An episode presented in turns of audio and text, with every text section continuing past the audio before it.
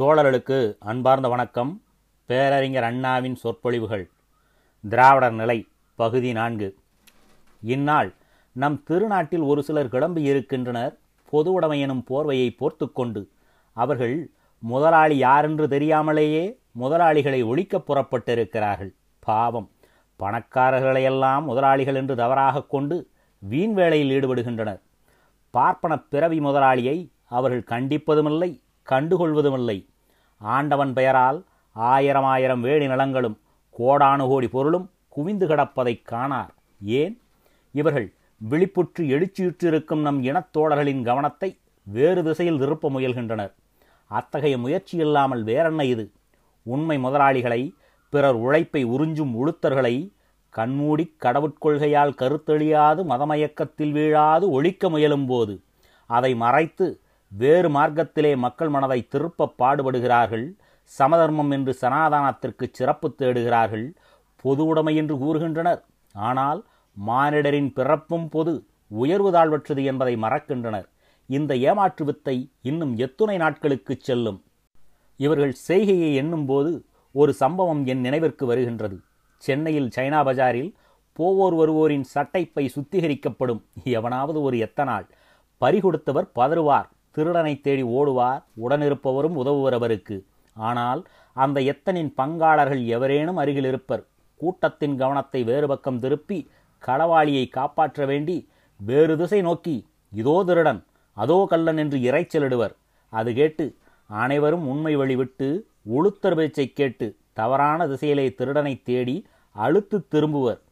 அத்தகைய எத்தனுக்கு துணை புரியும் கயவனின் கருத்து போன்றதுதானே இந்நாள் பொது உடைமையாளரின் போக்கு. நாட்டிலே பொருள் கோடிக்கணக்காக வேதபுராண இதிகாசப்படி கோயில்களிலே குவிகிறது. தர்மசத்திரம் என்றும் மடமென்றும் கட்டி ஒரு சில சோம்பேறிகளை உழையாது உண்ண வசதி அளிக்கிறோம். கோயில்களிலே உள்ள ஆயிரங்கால் மண்டபங்களெல்லாம் கல்வி சாலைகளாய், ஆராய்ச்சி நிலையங்களாய் மாற வேண்டும். நூற்றுக்கால் மண்டபங்களெல்லாம் நூல் நிலையங்களாய், வாசகசாலைகளாய் மாறினால் மக்கள் மடமை நின்றும் விடுபட்டு மதியை பெறுவது எத்துணை எளிது என்று சிந்தியுங்கள் தோழர்களே. எவ்வளவோ இயற்கை வளம் பெற்ற இந்த நாட்டில், எல்லா செல்வங்களையும் படைத்த ஆண்டவர் அநேகர் வாழும் இந்த நாட்டில், பிறந்து வளர்ந்து பள்ளியின்றி பசியுடன் வாழவும் வகையற்று ஒருசான் வயிற்றை நிரப்ப முடியாது நிர்கதியாய் பல்லாயிரக்கணக்கான தோழர்கள் கடல் கடந்து மலாய்க்கும் சிங்கப்பூருக்கும் தோட்டக்கூலிகளாய் செல்கின்றனரே. ஏன்? செல்வமில்லையா இந்த நாட்டில் அவர்களை சீர்படுத்த? செப்புங்கள் ஆஸ்திக சிகாமணிகளே, சனாதான வீரர்களே! எத்தனை பேர் தம் தாய் தந்தையரை பிரிந்து செல்வர். திரும்பி வந்து அவர்களை புதைத்த இடத்தை பார்த்து புலம்புவர். அண்ணன் தம்பிகளை, தங்கை தமைக்கையரை தவிக்க விட்டு செல்வோர் எத்துணையர்.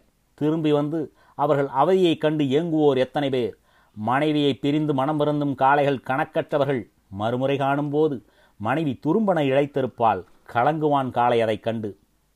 செல்வமிக்க இந்த நாட்டில் வறுமையால் வாடி வதங்கி வெளிநாடு செல்லும் அவர்கள் இந்த நாட்டை வாழ்த்தியிருப்பர் என்றா நினைக்கின்றீர்கள்?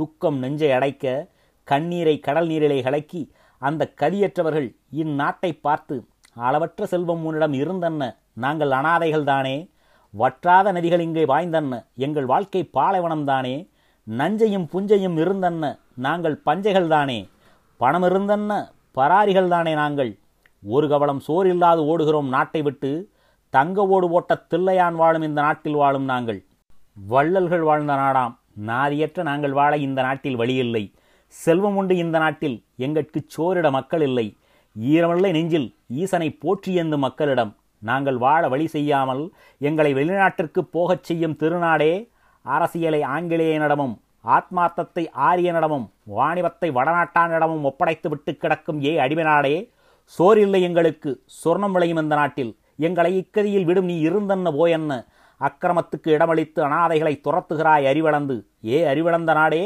நீ அழிந்துபடு அழிந்துபடு என்றுதான் சபித்திருப்பர்.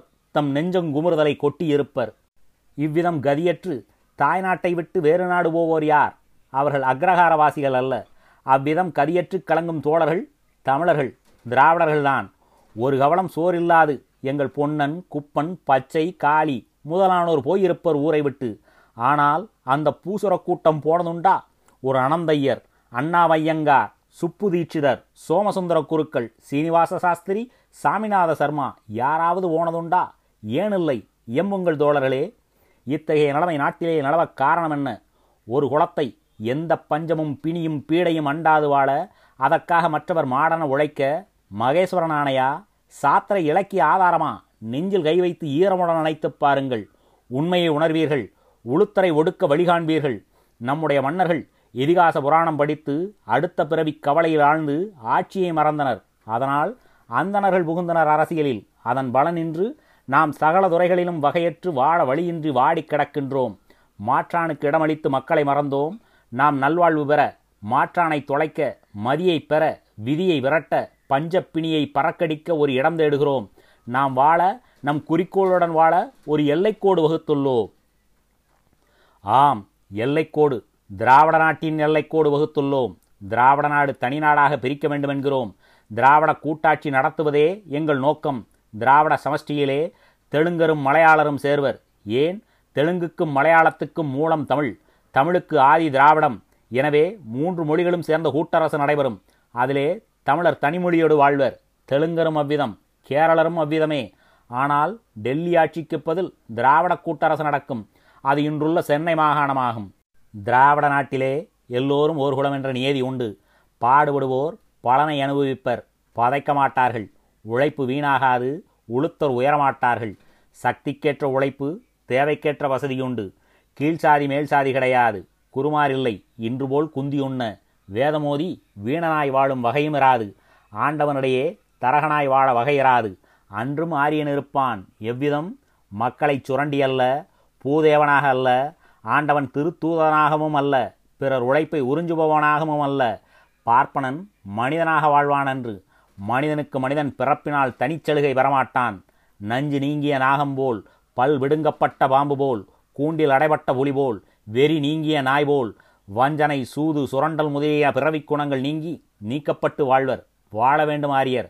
அவ்விதமாய் இருந்தால்தான் அவர்கள் வாழ முடியும்.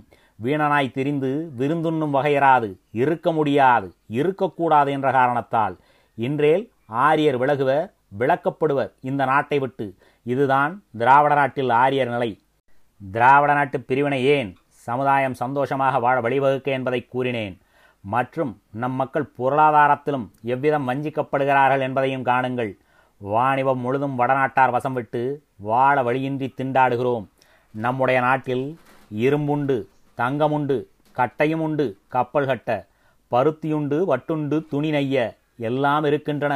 ஆனால் முதன்மையான வியாபாரிகள் யாவரும் வடநாட்டாரே. வைரம் வேண்டுமா? சுராஜ் மல்லுக்கு போக வேண்டும். வெள்ளி தங்க சாமான்களா? பாபாலால் இருக்கிறது. இரும்பு சாமான்களா? டாட்டாவை விட்டால் வேறு கதியில்லை, விதியில்லை. பருத்தி ஆடைகளா? தலாலிடம் தஞ்சமடைந்தால்தான் தாராளமாய் கிடைக்கும். பட்டாடைகளா? செல்லாராமுக்கு செல்ல வேண்டும். சிமிட்டி வேண்டுமானால் டால்மியாவிடம் ஏஜெண்டாக அமரத்தான் வேண்டும். பலசரக்கு சாமானுக்கோ குப்தாவிடம் கெஞ்ச வேண்டும். மருந்து வகைகளா? தாதாவிடம் தாளம் போட வேண்டும் என்ற நிலையில் இருக்கிறோம். ஆரம்ப முதலாளியாக வடநாட்டார் வகையாக அமர்ந்துவிட்டு இருக்கின்றனர். நம்மவரெல்லாம் அவருடைய தரகர்களாகத்தான் வாழ்க்கையை நடத்த முடிகிறது, நடத்துகின்றனர். இது சமயம் நான் உங்களுக்கு ஒன்று கூற ஆசைப்படுகிறேன். இன்று சிம்லாவில் நடைபெறுகிறதே தலைவர்கள் மாநாடு. அது நமக்கு அவ்வளவு பெரிய சூது அல்ல. ஆனால் அதைவிட பெரிய சூது வெளிநாட்டில் நடைபெறுகிறது. காந்தி வேவல் ஒப்பந்தம் நடந்தாலும் நடக்காவிட்டாலும் கலங்க வேண்டியதில்லை நாம். ஆனால் கடல் கடந்து சென்றிருக்கும் அந்த கனதனவான்களைக் கண்டுதான் நாம் கலங்க வேண்டியிருக்கிறது. ஆம், இன்று இந்திய முதலாளிகள், டாட்டா, பிர்லா, தலால் முதலானோர்கள், படுமோசமான பம்பாய் திட்டத்தை தயாரித்த அந்த முதலாளிகள் இன்று ஐரோப்பா, அமெரிக்காவிலே சுற்றுப்பிரயாணம் செய்கின்றனர். எதற்கு? அங்குள்ள முதலாளிகளுடன் ஒப்பந்தம் செய்து வர, புது புது இயந்திரங்களை இந்தியாவில் இறக்குமதி செய்ய, போரின் பிற்கால பொருளாதார தொழில் வளர்ச்சியை கருதி. அமெரிக்காவிலிருந்து புது புது வகை கருவிகளுடனும் அங்குள்ள முதலாளிகளின் ஏஜெண்டாவதன் மூலமும் பெரும் சாமான்களை நம் தலையில்தான் திணிப்பர். வடநாட்டுக்கு தென்னாடு மார்க்கெட்டாய் அமைகிறது. நாமெல்லாம் அவர்களுடைய ஏஜெண்டாய், கங்காணிகளாய், கூலிகளாய் உழைத்து வாழ திட்டம் வகுக்கிறார்கள். பம்பாய் திட்டம் அமுலுக்கு வரும். டாட்டாக்கள், தலால்கள், பிர்லாக்கள் கொழுக்க உதவும். நாம் தேம்பி திண்டாடுவோம். வாழ வகையின்றி பர்மா, சிலோன் தோட்டங்கட்கு கூலியாகச் செல்லும் கதி ஏற்படும். ஏனவிதம்? ஆங்கிலேயர் இந்தியாவிலே சோப்பு, சீப்பு முதலியவைகளை கொட்டி பணத்தை பறித்து கொண்டு போவதைக் கண்டு கூக்குரல் இடுகின்றீர். சரி. ஆனால் அவனை தூற்றி அவனுக்கு பதிலாக எங்களை நீங்கள் கொள்ளை இடுகின்றீரே, எமை வாடி தவிக்க விட்டு. இது நல்லதா என்று தான் கேட்கிறேன் வடநாட்டாரை. தொழிற்சாலைகள் எங்கே உள்ளன வாருங்கள். பம்பாய், பூனா, சோலாப்பூர், அகமதாபாத் முதலிய இடங்களில் பெரும் பெரும் பருத்தி ஆலைகள், ஜாம்ஷெட்பூரிலே, டாட்டா நகரிலே இரும்பு ஆலைகள், கப்பல் கட்டுவது, லால்சந்த், ஹீராச்சந்து, சிமிட்டி செய்வது, டால்மியா என்று போகும். இவற்றில் செய்யும் பொருள்கள் விற்பனையாவது தென்னாட்டில். மார்க்கெட் சென்னை மாகாணம். நீதியா? நினைத்து பாருங்கள். வாணிபம் மூலம் வடநாடு வளமடைகிறது. அதனால் தென்னாட்டில் வறண்ட தலைக்கு எண்ணெய் இல்லை, இருள் நீங்கி ஒளி தோன்ற வழியில்லை, மனம் குன்றி உழைத்தும் வசதியாக வாழ முடியவில்லை. இந்த நிலைமையில் இங்கு மக்கள் போக்கோ மடமையை பின்பற்றி மதியை விட்டு விலகி விதியில் அழிந்துள்ளது. இடிந்த மனதை புதுப்பிக்க வேண்டிய நேரத்திலே இடிந்த கோயில் புதுப்பிக்கப்பட்டு பூசாரி புலகாங்கிதமடைகிறான்.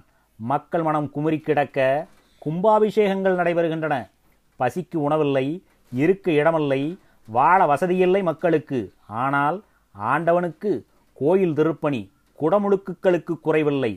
ஏழை ஏங்கி தவிக்க எம்பெருமான் ஏற விதவிதமான வாகனங்கள் தேடுகிறார்கள். வயிறார உணவில்லை. ஆனால் வைரமுடி வேங்கடத்தானுக்கு இந்நிலை பற்றி எவர் கவனிக்கின்றனர்? கருத்தோடு படித்த கூட்டம் பதவியிலும் பரமன் அருளிலும் மூழ்கி கிடக்கிறது. பாமரரோ பரிதவிக்கின்றனர் பசியால். இயற்கை வளம் நமக்கு இருக்கிறது. அதனை வடநாட்டுக்கு அனுப்பிவிட்டு வாழத் தெரியாமல் விழிப்பது ஏன்? அதை நாமே அனுபவிப்போம். நூல் போய் துணி வர வேண்டாம். இங்குள்ள மாளிகை மண்மேடாக வேண்டாம். அதன் மூலம் அங்குள்ள மண்மேடு மாளிகையாகவும் மாற வேண்டாம் என்று தான் கூறுகிறேன். அங்குள்ள அனாதை இங்கு வந்து அரசனாகிறான். இங்கோ அரசன் ஆண்டியாகிறான். பாட்டாளி வதைக்கிறான்.